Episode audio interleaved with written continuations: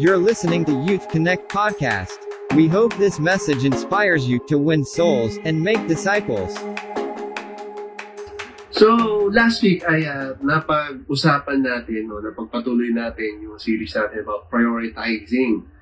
At last week, napag-aralan natin na kailangan maging priority rin natin yung perspective ng Lord, God's perspective. And it is a great reminder for us. Uh, alam naman natin to na dapat unahin natin yung vision ng Lord. Kaso, tulad ng sinabi ko, pagka may mga problema na, pagka uh, may mga obstacles, may mga pagsubok tayong dinadaanan, eh, nawawala yung ating confidence, no? Nawawala yung mga pagkakaplano natin, no? Inayos na natin yung, manage, yung, yung, yung oras natin, inayos na natin yung schedule natin. Pero pag may problema, parang nadidiskarel tayo. Ano? That's why we are reminded na we have to prioritize God's perspective. Na we have to be joyful in the midst of problems. Really find yung purpose ng problems natin. Ano ba ang purpose ito? At uh, ano bang matututunan natin dito? In God's perspective, He wants us to be better and to grow, mag-mature pa tayo, and to be victorious over our problems. Ano? Kaya importante na alam natin, na prioritize natin yung, yung perspective ng Lord. This week, ay tutuloy natin yung series na yan. Ano na bang dapat natin prioritize? Ano? I want to share a short story. Mid-year, last year, no? Um, around March yata or, or April last year, 2020, I learned to play Fortnite. Ano? Ang purpose ko talaga nung paglaro ng Fortnite ay para magkaroon kami ng bond. No? Uh, maging yun ang, yung, yun ang time namin together ni Noah, no? yung anak ko. Actually, hindi ko gusto yung mechanics ng Fortnite. No? Medyo, medyo mahirap siya kasi nga third person shooter siya na may building mechanics. Eh, ayun, ano, para mas ma-enjoy ko yung laro, yung time ko together with Noah, nag-practice pa ako, no, nag-keybind pa ako ng mga shortcuts.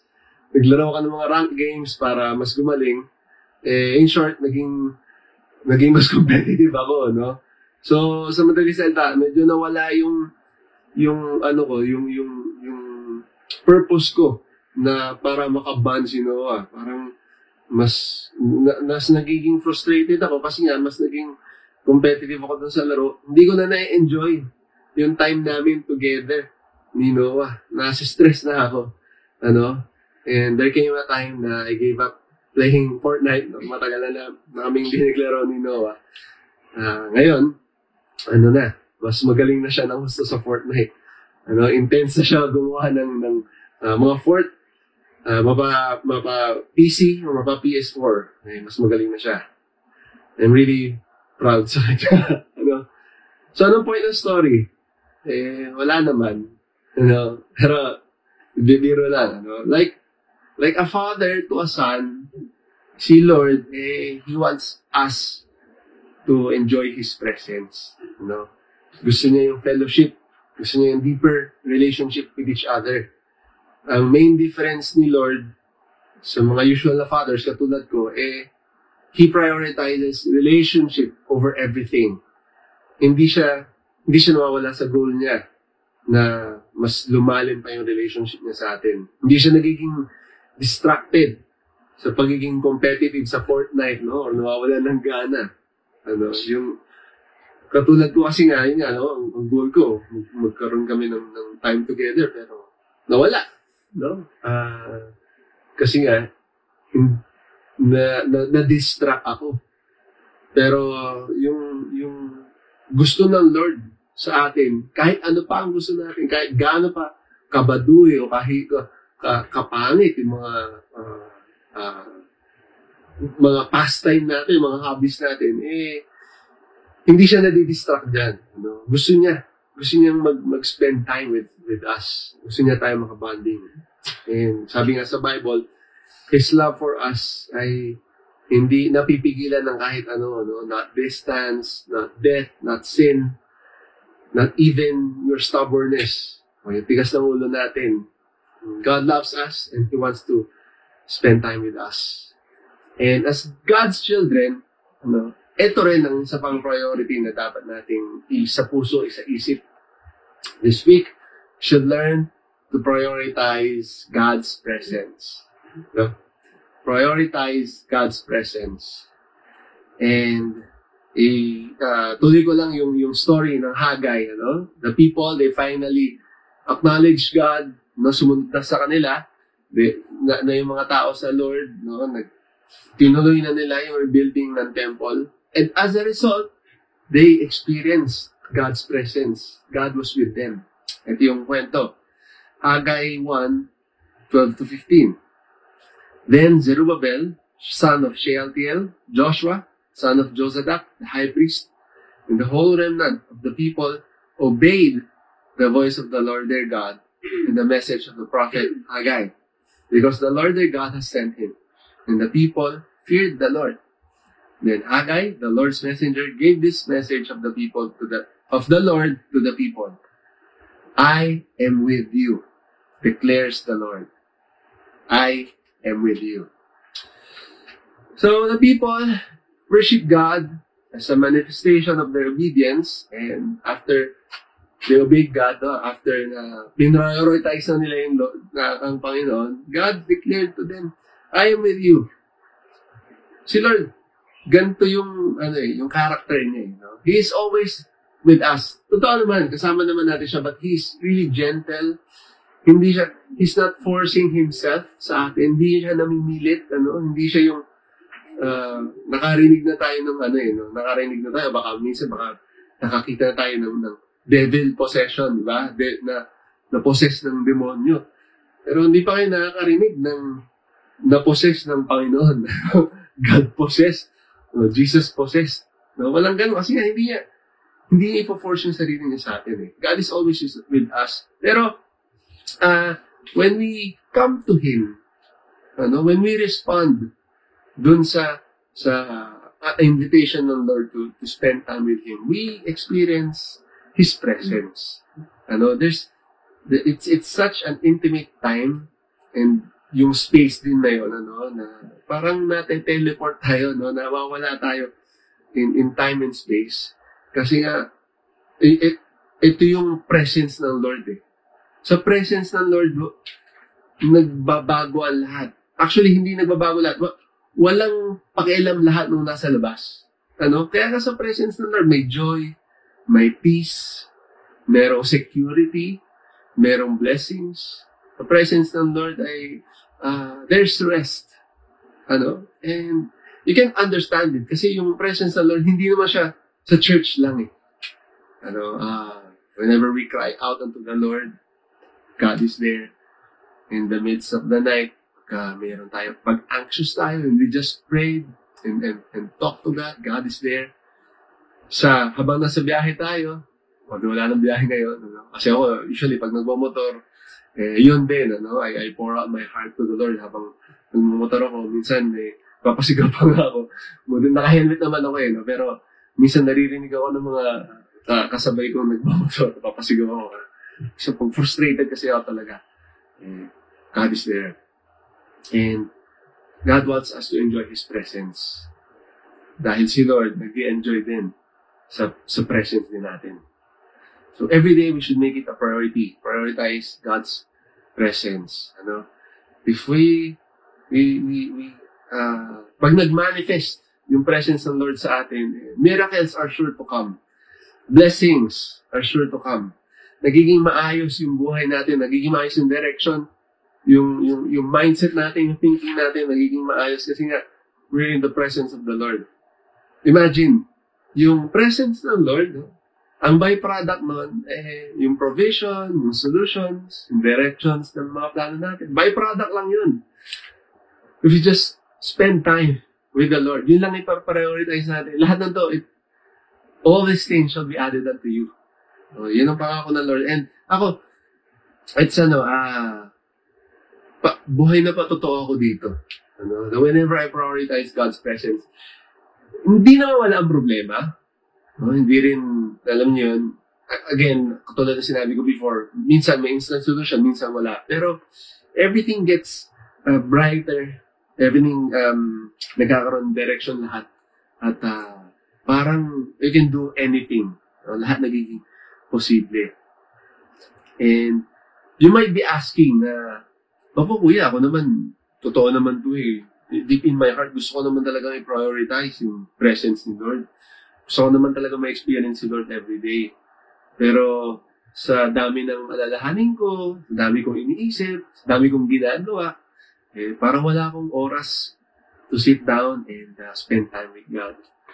Now, I just want to emphasize uh, as I end my, my short message eh, na yung yung presence ni Lord hindi siya nakakon walang specific time walang specific place. You can experience the presence of the Lord any time of the day and everywhere you go ano uh, it's a matter of of yung wholeheartedness natin yung sincerity natin and I just wanna give you some sa akin yung iba rito nakatulong sa akin yung iba gusto ko lang rin subukan, ano, pero I just wanna give some practical steps or tips para uh, mas makapaglaan na, laan tayo ng oras in spending time with the Lord. We have to realize na the Bible says the time come will come when we will worship God in spirit and in truth. And you know what? That time is now. So, ito, ito na yung with, with, with the grace of Jesus dahil ang Holy Spirit ay nasa atin. And Spirit God in, ah, we can worship God in spirit and in truth. Walang walang one way to experience God. You know, so uh, different methods can work different times of the day or seasons ng buhay natin. Pero lahat ng yan, lahat ng yan, okay kay Lord. Basta we dedicate our lives, we dedicate yung time natin, lahat ng yan, okay kay Lord. First step I wanna share to you ay you begin your day with intentionality. Intentionality, may intention begin your day with intentionality. Ano? Uh, I remember na banggit to ni, ni Arla, no, one of our speakers, two, two months ago or a month ago, na ang suggestion niya, one hour after waking up and one hour before going to sleep ay off na muna ang gadgets. No? And just, ano, let everything sink in. So, magpasalamat tayo sa Lord And dedicate natin yung araw natin sa Panginoon. And rather than being stressed, eh, you have to be intentional na, ano, na, Lord, ang araw ko para sa inyo. Kahit anong mangyari, ano, we are declaring na ang araw natin para sa Lord. Next ay start small. Sabihin, hindi kailangan maging extravagant yung, yung oras natin sa Lord. Uh, pwedeng 30 seconds, pwedeng uh, 1 minute, ano, uh, as long as throughout the day, you you dedicate those small times with God. Uh, especially sa work. Uh, pwede natin gawin yan. 30 seconds ng, ng stillness, 30 seconds ng pag hinga lang ng malalim and, and i-offer lang natin yung problema natin kay Lord. Ano? It's really gonna build us up. Ano? And pagka napapractice natin yung, yung small times natin together with the Lord, nasasanay tayo communing with God. Yung spirit natin nabubusog. Next, uh, lagi ko na babanggit to, at lagi na maganda rin gawin natin, you, med- you meditate on a passage. Ano? So, as you start the day, si Pastor Tani yan, naalala ko, nabanggit niya to eh, no? Um, I think it's in Isaiah, meron siyang devotion. Isang verse lang. Every day for 30 days. Nag-meditate lang siya sa isang uh, sa verse na yun. So, tinanong, tinatanong siya, pwede ba yun? May matututunan ka pa ba doon? Eh, apparently, ganun. Alive. Ang word ni Lord. Ano? So, focus on a passage. Focus on one word at a time. And let your mind just, just, just, just linger dun sa passage na yun. Marami tayong makukuha. And I know, God is, ano, really gonna manifest His presence on us. And lastly, ito, hindi ko pa nagagawa. I'm gonna really try this. Eh, jot down distracting thoughts. So, as you're meditating, really spending time with the Lord, pero alam mo yun, papasok kasi kapag ka nagpe-pray, pagka nag, nagko-commune kay Lord, uh, papasok yung mga distracting thoughts eh. Yung, may pambayad ba ako sa bill, no? Ah, at sino kaya ang mananalo kay, kay Pacquiao sa, sa Sunday, no? or ano kaya ang iuutos ng boss ko, no? Uh, ano kaya pagkain namin mamaya na ko na. Eh, jot them down. Uh, jot them down. Um, kasi ano to eh, gusto rin naman ng Lord na maging in order yung ano natin, yung, yung oras natin. So, uh, jot down distracting thoughts. At uh, I think it's gonna help us. I know na it's it's really in our hearts, ano? Desire natin talaga to spend time with God, to prioritize His presence.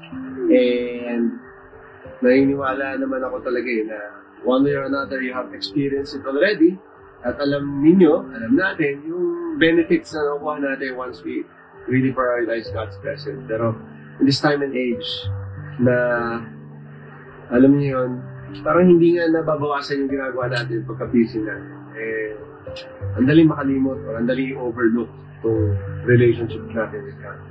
So, I'd like, I'd like to invite you to a prayer of recommitment no? na this time sa buhay natin ay talaga i-prioritize natin yung plan ng Lord, yung perspective ng Lord, and most especially yung uh, presence niya sa buhay natin. Ano, uh, it's time uh, to really uh, make our relationship with God deeper. And I pray na ngayong gabi na to ay gawin mo yung decision mo. So, let's all pray. Lord Jesus, we thank you God for reminding us once again kung anong dapat namin i-prioritize. At uh, ito yung presence mo, Lord. Thank you so much, God, dahil kayo, hindi kayo nagsasawa, hindi kayo tumibigil, hindi kayo papaawat, hindi kayo uh, naiinis, nagagalit sa amin, Lord God. Gusto niyo lang po talaga is to spend time with us, to uh, make our relationship grow with you, Lord Jesus. And we thank you so much, God, for your love na hindi kumukupas, God. We're sorry, Lord. We're distracted. We're sorry, Lord God, kung mga bagay kaming inuuna kaysa yung, kaysa yung communion namin sa inyo, Lord Jesus. We're really sorry, God, kung nare-replace po namin kayo sa puso namin, God. Right now, Lord Jesus, we're gonna go back to our first love. We wanna make you our priority, Lord Jesus, sa buhay namin. Ang inyong plano, ang inyong perspective, ang inyong presence sa buhay po namin. Help us, Lord God, to really be intentional with our relationship with you, Lord. And right now, God, we are committing ourselves once again. Holy Spirit, remind us every day spend time with our Lord and Savior. Be with us and continue to bless us, Lord God. Pangahawakan po namin ang mga promises ninyo. In Jesus' name we pray. Amen. Thank you for joining us. For more messages like this, you can subscribe to this podcast here on Spotify.